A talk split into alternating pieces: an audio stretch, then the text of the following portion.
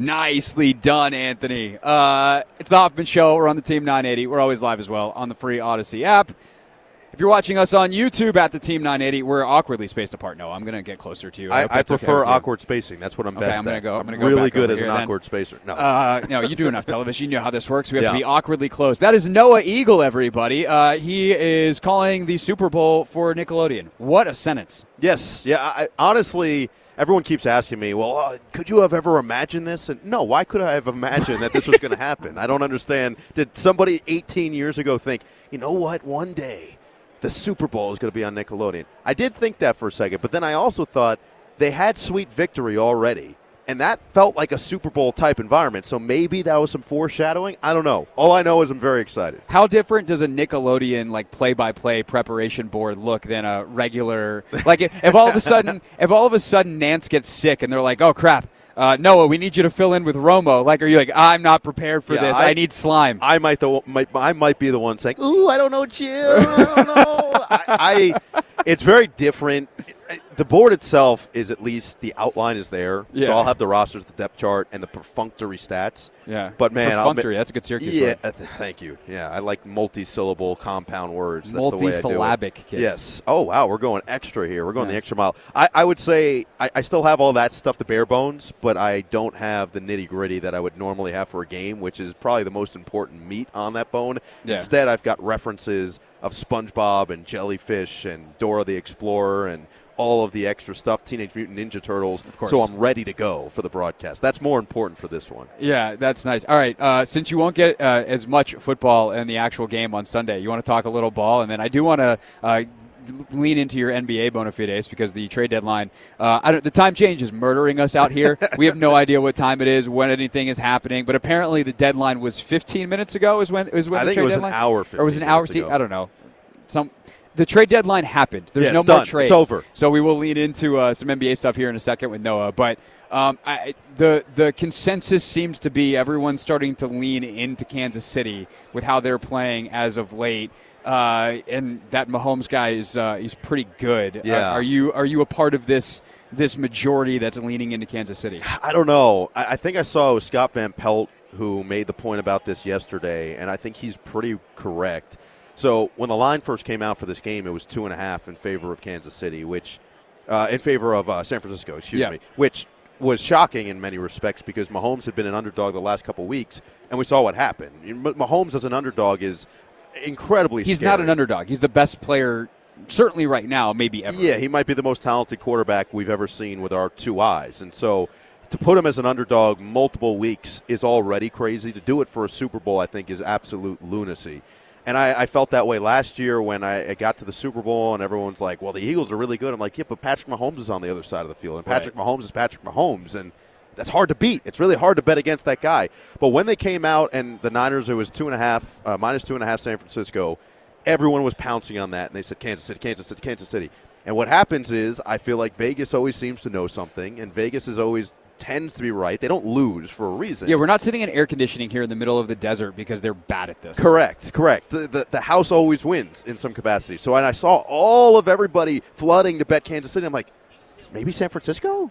What, what's Yeah, going to happen I, here? I'm so tw- I'm so torn, and part of it is like it is pure selfishness because I picked San Francisco before the season, and I like being right. You do. and so uh, I I would love to be right, but I also there's part of me that's like for the rightness, I might just hedge and be like, I don't know, I take Kansas City now, I had San Francisco, I got it no matter what. But it really does.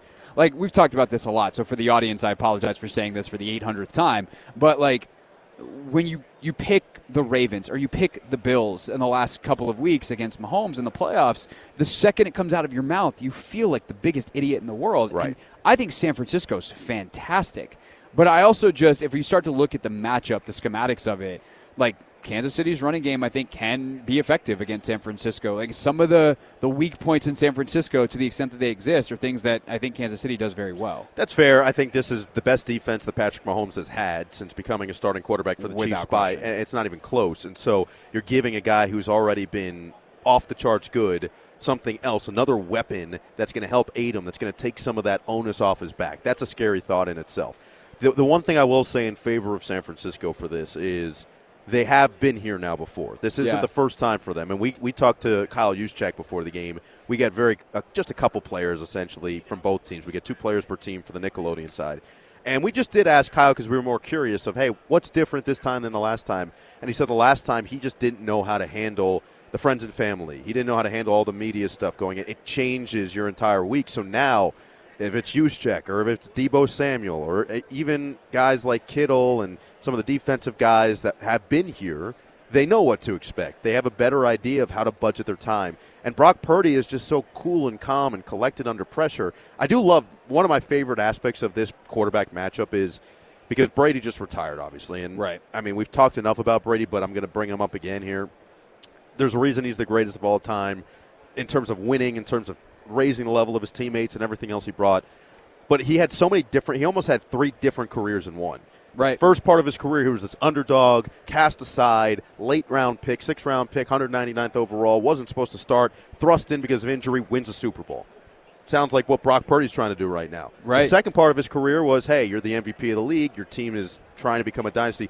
And the third part of his career was where he was just smarter than everybody. It feels like Patrick Mahomes is somewhere in between that second and third part of the Tom Brady arc right now. So it's But he's almost, only 28. Yes, correct. It's completely different. But it's almost these two that are coming together of what Brady did and what made Brady so special. And so I'm, I'm fascinated to see. Is it going to be the Brock Purdy underdog story? Is it going to be Mahomes trying to become the GOAT that wins out on Sunday? Noah Eagle calling the game for Nickelodeon. Yep, Noah Eagle calling the game for Nickelodeon on Sunday, along with Nate Burleson. I know you guys will have a fantastic time. Uh, so, when you look at Kyle Shanahan, I think he's one of the more interesting guys in this game. Obviously, like he's one of the head coaches, but in terms of like the legacy type of discussions that tend to happen around this, his Super Bowl resume is they lost to Mahomes and company a couple years ago, and then we all know what happened uh, with new Commanders coach Dan Quinn. Sorry to bring it up uh, with the 28-3 game uh, with one of those those Brady phases that you talked about.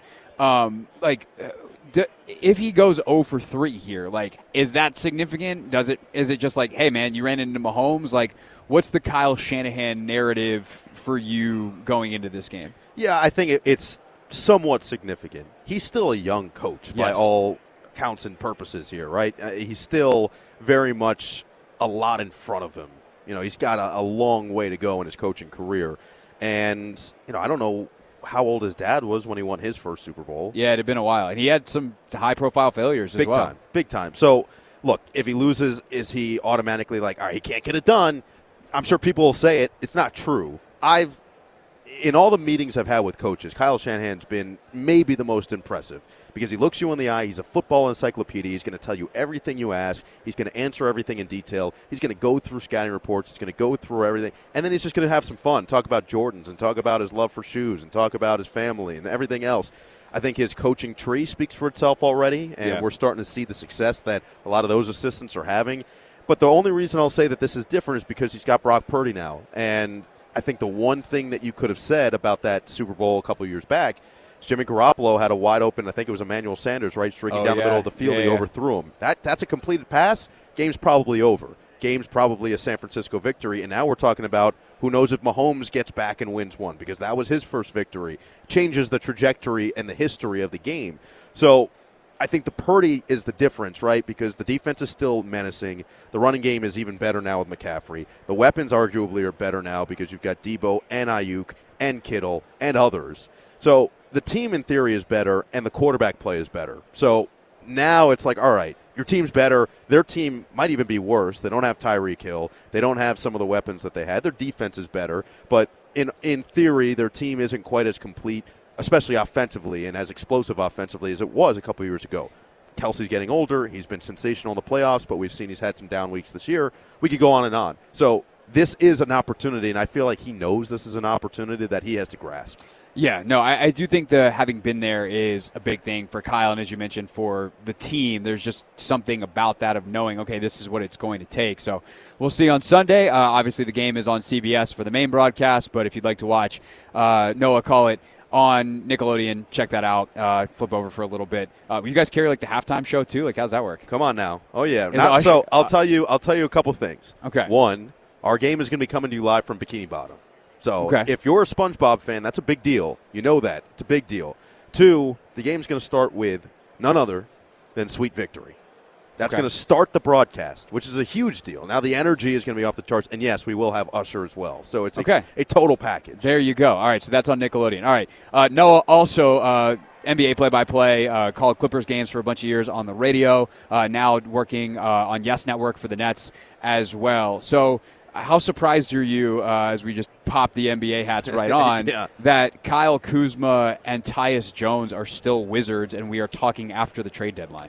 I'm a little surprised, but I'm not completely shocked at the Because you know time. Wing or you know Winger from I know Michael LA. well. Yeah, I know Michael well, and knowing Michael, he's meticulous and he doesn't get trigger happy. He's not going to just make a deal for the sake of making a deal. He's going to make a deal with the idea of how it's going to impact the team in the future. And I think that he knows they've got some pieces starting with Bilal, and Bilal's going to have to be a building block for them, and he's going to improve. I think it's really hard now in the NBA. I think we've gotten, and really every sport, but especially in basketball, we've gotten to this point where let's just look at the trajectory of two different guys, right? Bilal Coulibaly comes in as the youngest guy in the draft.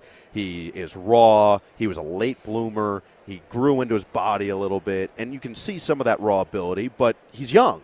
Right. Now, in the current landscape of the NBA, we just saw this with Killian Hayes, which I'm, I think Killian Hayes is a different circumstance because he's kind of shown what he is already. There, there haven't been enough flashes, but even like Coby White is a better example, right? Mm-hmm. Coby White, top ten pick out of college, he was one and done, so he was really young coming in.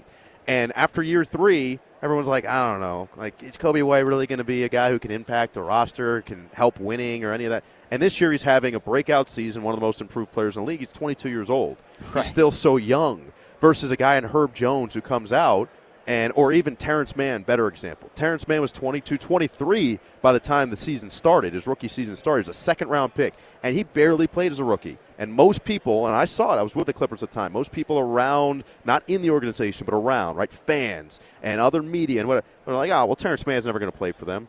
Well, then Terance Mann the next year scored 39 points to send them to the Western Conference Finals. Right. So it's interesting because he's a guy who was older and developed quick into a year, but you don't look at those guys the same anymore. And I think Michael Winger, who was someone who was instrumental in bringing Terance Mann in, who was someone that was instrumental in really finding some of those younger players like a Shai Gilgeous-Alexander, he was huge on SGA and wanted to do everything in his power to keep him on the Clippers, as did Lawrence Frank. But they were big time talent evaluators. So the reason I don't think I'm shocked is because I think he looked at it and said, I can't get enough for the future of this organization. Right. To put the future of this organization, I can get enough for right now, but that's not what this team needs right now. This team needs more moving forward. So he's going to hold on to his pieces and understand that leverage comes with time and leverage comes with circumstance, and that circumstance and time could change. I think the other factor here is leverage comes with a market that actually can give you what you want. Exactly. Um, and I don't think that people fully realize how many picks are locked up that get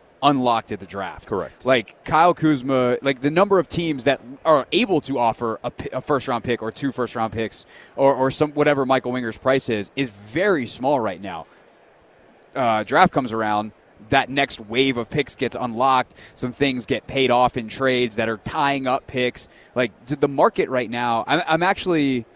I'm not surprised that a lot of movement didn't. I mean, there's still obviously some big moves. Buddy Hield, probably the biggest one of the day, going to Philadelphia. Can he help keep them afloat uh, while Joel is out? But I, I am not surprised with how many uh, contenders have already made deals in the past that have draft capital tied up that we didn't see some more names move. Yeah, today. and that's hard because you don't think of that stuff because maybe it happened two, three months ago, or maybe the, the big contract is limiting something like that. Because now a team's saying, okay, if we trade for this guy, we're going to have to try to pay him at the end of the season. We're not going to have the money for it, and then we're just giving up these assets for nothing. So there, there are circumstances that call for it. This was, to your point, one of the less volatile trade deadlines I feel like of the last couple of years. Not a ton of big names that were moved anyway, and so for the Wizards the best thing that they can do is be patient because they don't I understand that everyone's impatient, everyone wants instant gratification. So everyone wants this organization to improve quickly and rapidly. The best way to do this, the best way to put yourself in a long-term position of success is to be patient and find your right moment. I know everybody hated the process in Philadelphia.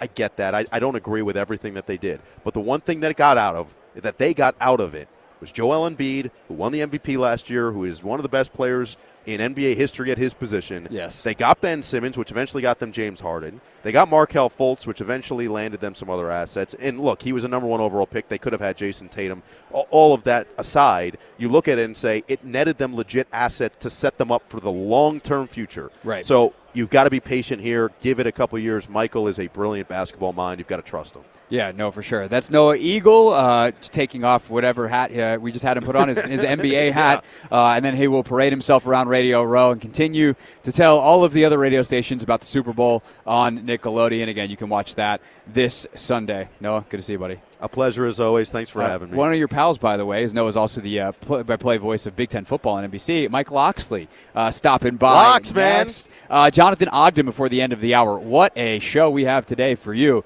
here on the team 980.